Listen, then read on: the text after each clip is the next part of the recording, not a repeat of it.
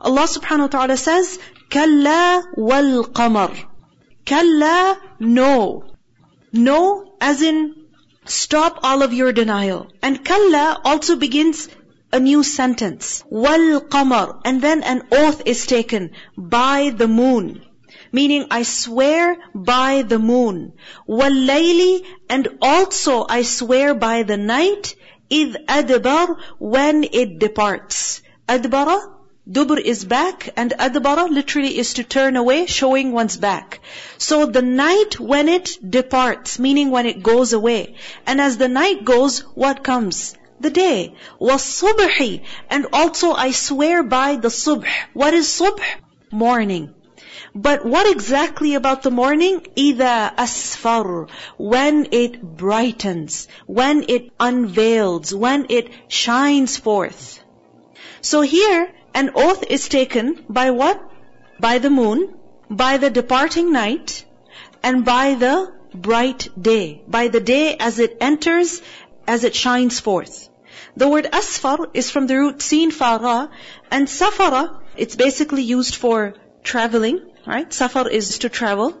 But originally the word is used for when the beauty of something is revealed. And really, when you travel, then what happens? When you're just at home, when you're sitting in one place, you don't really see much. You don't really appreciate much. But as you travel, then what happens? As you go about through the land, you see the beauty in the world. So safara is when the beauty of something is exposed. The word is also used for when a woman unveils, meaning she removes the veil from her face, she exposes her face. And why is this so? Because really, the beauty of a person is where? Where is it? Come on, admit it. It's in the face, right? But we will argue about, oh, the feet are awrah, the feet must be covered, and oh, the hands must be covered, and then, you know, I have to make sure that I wear like two layers of stuff under my headscarf so that nothing at all reveals, but the part which is the most beautiful is exposed. Right? This is our double standard basically. So, asfara, Safara is when a woman reveals her face, she exposes her face. So وَالصُّبْحِ إِذَا أَسْفَرَ By the morning when it brightens, when it shines forth, when it unveils, when it glows. So this is referring to the beginning of the day. That how there is darkness and as the darkness is departing, it's leaving, what do you see? The light entering in. And as the light enters, it's so beautiful, it's so attractive. Now here, an oath is taken by three very clear, evident things. I mean, in the night, when there is the moon in the sky, it's so evident, it pulls you. Isn't it? You are forced to look at it. Even though there are so many lights outside, but the moon has a distinct, it has a separate, unique kind of a light. Right? And then as the night departs, the day enters, and the morning light especially, as the sun comes in, that is also very clear. So the moon is evident, the morning light is also evident, meaning it's undeniable. Allah subhanahu wa ta'ala says that innaha, indeed it. It, meaning that which was being mentioned previously, which is saqar, which is the fire of hell. Indeed, it is ihdal kubar. No matter how much people deny it, it is surely ihda, one of al-kubar, the greatest afflictions, the greatest calamities. Al-kubar is the plural of the word kubra. And kubra, it's the feminine of the word akbar. What is akbar? Greatest. Kubra also, greatest.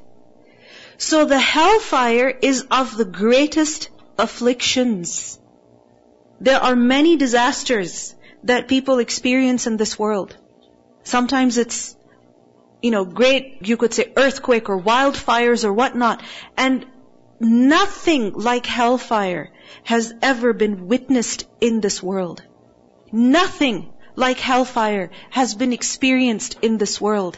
إِنَّهَا لَإِحْدَى الْكُبَرِ now you see, the Lord who created the moon, the Lord who created the night, the Lord who created the day, the sun, He is the one who has created this saqar also. And if a person were to deny the existence of the moon, then he is acting foolishly. And likewise, if a person were to deny the existence, the reality of hellfire, then he is acting foolishly. Because their denying it is not going to change the reality. Last time I mentioned to you that how there are people who will, you know, openly deny climate change and global warming and things like that, whereas these things are very real. We witness the impact of these changes on a regular basis. Right? So, just because people deny it and they make fun of it, that doesn't change the disaster which is on this planet right now because of all the pollution that we've caused and because of our greed and our waste that we generate. It's not going to change the reality. The reality is reality. It's not changing. And if we remain in denial of it, sooner or later, we are going to find ourselves in trouble. So when a person denies the fire of hell, because you see the mushrikeen, what did they do? They made fun of the hellfire, right? They said, oh, angels? Okay, you know what? We'll manage those guards. And remember that man who said, you guys, all of you Quraysh, you deal with two angels, I'll take care of the rest of them. This is mockery out of what? Denial. Allah says, إِنَّهَا لَإِحْدَى الْكُبَرِ Indeed, the fire is of the greatest afflictions. It is real. نَذِيرًا As a warning. لِلْبَشَرِ For al-bashar. Bashar as in human beings. Humanity. This is a warning for who? All of humanity. لِمَنْ شَاءَ مِنْكُمْ But this warning will only benefit who? Who will learn from this? And who will change his ways? لِمَنْ شَاءَ مِنْكُمْ أَن يَتَقَدَّمَ أَوْ يَتَأَخَّرُ لِمَنْ شَاءَ مِنْكُمْ This warning is for all. For those who will among you, أَن يَتَقَدَّمْ That he should proceed, he should go forward, أَوْ يَتَأَخَّرُ Or he should stay behind. Because you see, some people, when they see the truth, they come forward, they accept it, they embrace it. And other people, they remain in denial of it. They stay behind. They reject it. So the warning is made clear for who? For everybody. Whether someone accepts it, embraces it, يتقدم, or someone يتأخر, he rejects it, he remains in denial of it. The warning is open for who? For who? For everybody. But of course, it is man yataqaddam, the one who comes forward, the one who accepts it, the one who embraces it and changes his way, he is the one who's going to benefit from this warning. And if someone denies it, Allah says, Kullu nafsin, every soul, bima kasabat, for what it has earned, rahina. It will be retained. Every soul will be rahina for what it has earned. What does it mean by this word, rahina? We have done the word rahin earlier. Rahan. Hmm? Rihan, Rahanun. Basically, Rahan is something that you deposit when you're taking a loan. So you want to take a loan, but the person who's lending you stuff, they want to ensure that you will actually give them their money back. So what do they do? They ask you, okay, you give me your car. Your car stays in my garage until you bring my money back. When you bring me my money back, you can take your car. Right? So that car is basically stuck, right? Until when? Until when? Until the loan is paid. Correct? And if it's not paid, then what happens? The guy gets to keep the car. Right? This is how mortgage is, right? You deposit your money and then until you pay it off, basically, you know, your money can be seized. And if you run away, if you don't pay your, your installments, then what will happen? You lose the property. You lose your original investment also. Right? So, كل نفس بما كسبت رهينة. What does it mean? That every person is a prisoner. They are a prisoner. And what will set them free is what? What is it? Their deeds, ما كسبت. What they earn, what they bring. Basically what this means is that there is no escape, there is no running away. Whether you believe in the hereafter and prepare for it, or you remain in denial of it and never think about it, you're stuck. You're not free. You're a prisoner. You have to face the outcome of your deeds. كل نفس بما كسبت رهينة إلا أصحاب اليمين except the companions of the right. And what this means is that every person will be stuck in hellfire except for who? the people of the right. because of the deeds they will bring, they will be set free and they will be allowed to enter Jannah. In Surah Maryam, what do we learn? وَإِن مِّنكُمْ إِلَّا وَارِدُهَا There is no person except that he will arrive at hellfire. Every single one of us, without exception, is going to be taken there. then what will happen? Some, because of the deeds that they have brought, they will not be set free. They will fall in hell. Illa ashab al-yameen, except the people of the right. They will be set free. They will be allowed to cross the bridge and they will be able to enter paradise. Illa ashab al-yameen. Now just imagine, you're stuck. You can't go. You can't move. Unless and until you have brought the right kind of deeds. Inna ashab al-yameen. And the ashab al-yameen, when they will be in Jannah, Allah says, fi jannatin yatasa'aloon. In the gardens, they will question each other. They will ask. Anil mujrimeen. They will ask about the criminals. Which criminals? Those who fell in hell. Those who remained in hell. Their deeds did not set them free. They remained in hell, imprisoned. في جنات يتساءلون عن المجرمين They will ask about the criminals that ما سلككم What is it that inserted you, that admitted you في سقر into سقر, into the fire of hell. Salaka is to put something in another, to insert it. So, what put you in hell? How come you entered hell? How come when you arrived at hellfire, you were not taken out? What happened? Didn't you know about it? ما سلككم في سقر What is the reason? قالوا the mujrimeen, those criminals, those in hell, they will say, Lam naku minal musallin. Lam naku, we were not minal musallin of those who prayed. Musallin, plural of musalli. Who is musalli? One who performs the salah. Notice it doesn't say, we didn't believe. It doesn't say we committed very serious sins. What is the first thing they say? We did not pray. And this is why they will end up in hell. We think it's people who don't believe in Allah, only those will be admitted into hell. And what do we see here? That a person who does not pray is where? In hell. Why is it that we were created? Why? For the worship of Allah. And if we do not pray, that means we're not worshipping Allah. And if we're not worshipping Allah, we are not fulfilling the purpose of our existence. And you see, when something is not fulfilling the purpose of its existence, then what do you do with it? Do you keep it? No. You get rid of it. You throw it away. And garbage, seriously, waste, garbage, where does it end up? Either in landfills or, or it's burnt. Isn't it? This is how waste is dealt with. Either it ends up in landfills, whether they are built landfills, meaning lands that are dedicated for this purpose, or somewhere in the ocean or somewhere illegally dumped, it's dumped. Or it's incinerated. It is burnt. Because it's useless. It's no good. It's a burden. It's not needed.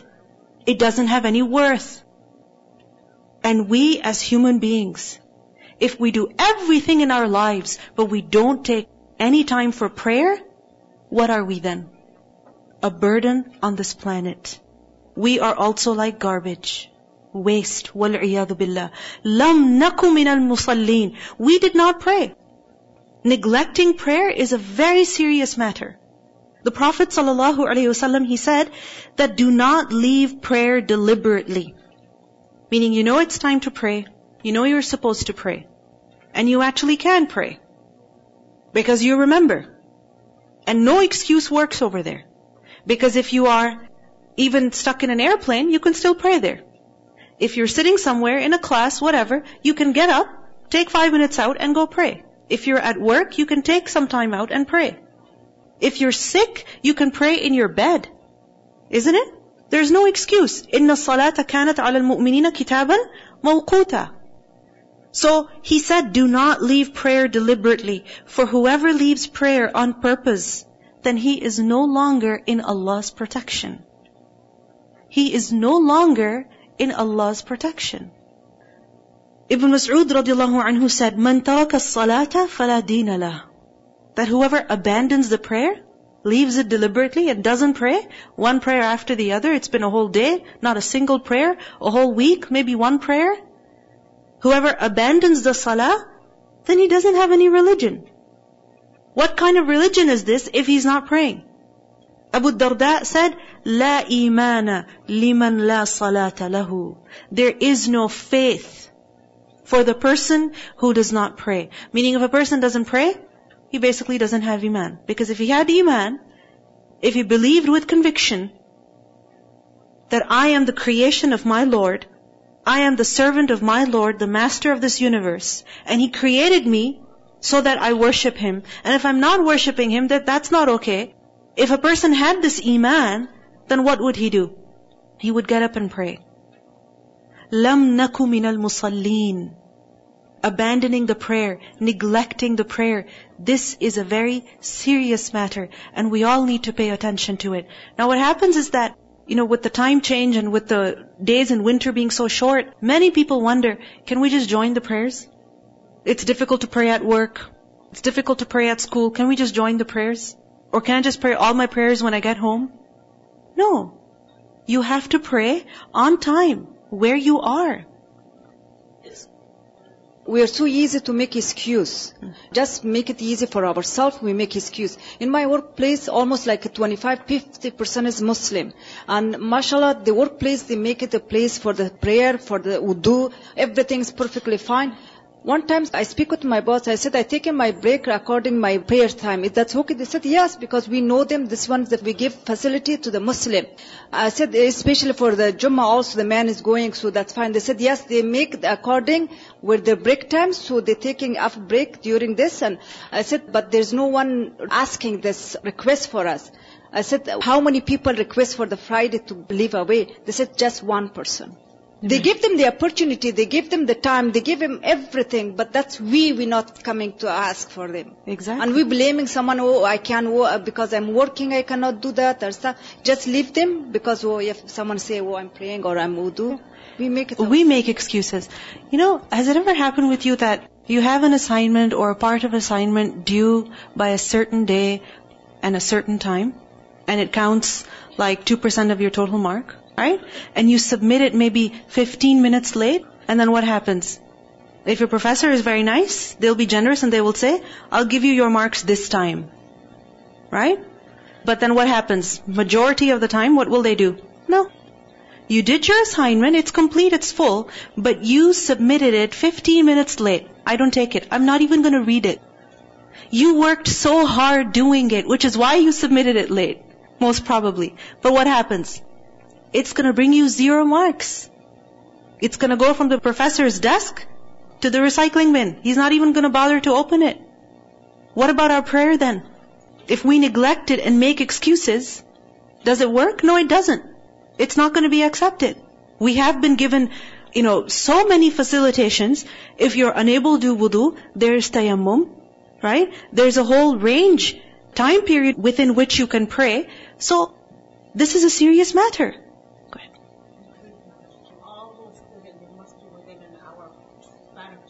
Okay. Yes, these days time of Dhuhr and Asr is very short, combined even. It's not many hours, it's only a couple of hours. So how do you manage? What do you do? Well, this is simple. How do you manage when you have to submit maybe three assignments on one night? I'm sure you do it, right? When you've got five courses in one semester, and the same night sometimes you have an assignment due, and the night after you have another assignment due, another thing due, what do you do? You figure out a way. Isn't it? So the first thing is realize that I have to figure something out. Because it's all about your mindset. If you accept, if you embrace that you have to do something by a certain time, that's the first step. Once you accept, you'll figure out a way. Right? And as mothers, you might think, no, no, only university kids can do that. No, as mothers also you can do that. Because when you know you want to eat something, and you have kids, and you also have a lot of work, do you manage to prepare that food or order it or do something to get it? You do. When you want to get something done, you figure it out. Remember, the most important thing in your life is salah. It is more important than your sleep, more important than your food, more important than anything. Anything. You have to put everything on hold for prayer. Because salah is a manifestation of what? Your relationship with Allah subhanahu wa ta'ala. So salah is of number one importance in your life. Give priority to it and everything will fall in place. So practically speaking, what can you do for Dhuhr and Asr? Well, see, know from before when Dhuhr begins, when it ends, when Asr begins, when it ends. So firstly, know about the timings of prayers. Our problem is we know, okay, Dhuhr is somewhere around 1 o'clock maybe? Yeah? And Asr is like 4 maybe? Right? Something like that? No, Asr starts when these days? 2.30 something? Right? So before you go to pick up the kids, you can pray. Before your lunch or during your lunch break, you can pray Dhuhr. Right? And how long does it take? Really? Not very long. Another thing that the sister mentioned is that develop the habit of staying in wudu. That every time you use the bathroom, make sure you do wudu. Because if you're in wudu, then you can stand and pray anytime. Isn't it? Why is it that we find it difficult to get out of class and pray? Because we know we're going to go to the bathroom, right? It's going to take us a good 15 minutes because we're waiting for people to get out first, right? So that we can do wudu. And then as we're done wudu, then, you know, layers of hijab and whatnot, that's a good 15 minutes. So make the habit of staying in wudu so that you can get up and pray as soon as it is time for prayer. But really, you know, I could give you many suggestions, but they will only work if you decide that you want to pray on time. You decide it, you'll figure out a way. Take responsibility. Go ahead. We also, another thing we use as an excuse to not pray or whatever is the fact that we don't have a prayer mat or something with us or we don't know the direction. But like nowadays you can find like just a basic compass on a phone and you know, if you know that the prayer direction is northeast from Toronto or whatever, then just like figure out Yeah. a way to I mean, I've asked, way. you know, random people if they knew the direction, you know, which way north is and which way the highway is, you know, in the middle of a building. And they'd be like, oh, it's that way. So north is that way. I'm like, okay, never eat slimy worms. Right? You figure that out. Go ahead. And also the prayer mat thing. So Yeah. for me, I went to high school which wasn't very Muslim friendly, I guess. And so what I do, I'd carry a prayer mat with me all the time in my backpack and that made my bag quite heavy, but I mean, whatever. It was for the sake of Allah. So, like every time I'd go to pray, the guidance counselors, it was at the guidance office, they'd literally make like a weird face at me. I'd be like, oh, can I use your office to pray? And they'd be like, yeah, weird face. And then, yeah, sure. And the thing is, we just have to, you know, look past that and do what we need to do. And the wudu thing really helps. Like, just stay in wudu all the time. Mm. I was just going back to my high school years and thinking sometimes we prioritize the wrong things. For example, most high schools now have Friday prayers, right? And so everybody leaves class. It's sort of a fun thing too that everybody's going and announcements are sometimes made depending on how Muslim friendly your high school is. But then when we went to make arrangements for Dhuhr Salah, and then we went in and we had a list of only four people who actually wanted to pray Dhuhr Salah compared to 50 people who wanted to pray Jummah. And so they said, you know, we were telling them how that, you know, Dhuhr Salah is mandatory. It's not like Jummah, which is optional for the girls. But it was mandatory. And they were surprised. They're like, only four for something that's mandatory that you have to do daily as opposed to something weekly. And so we have to remember that while other things are there, what's mandatory, you need to be clear about what it is that you need to get done. Exactly. The thing is that if you're serious about something, other people will also accommodate you.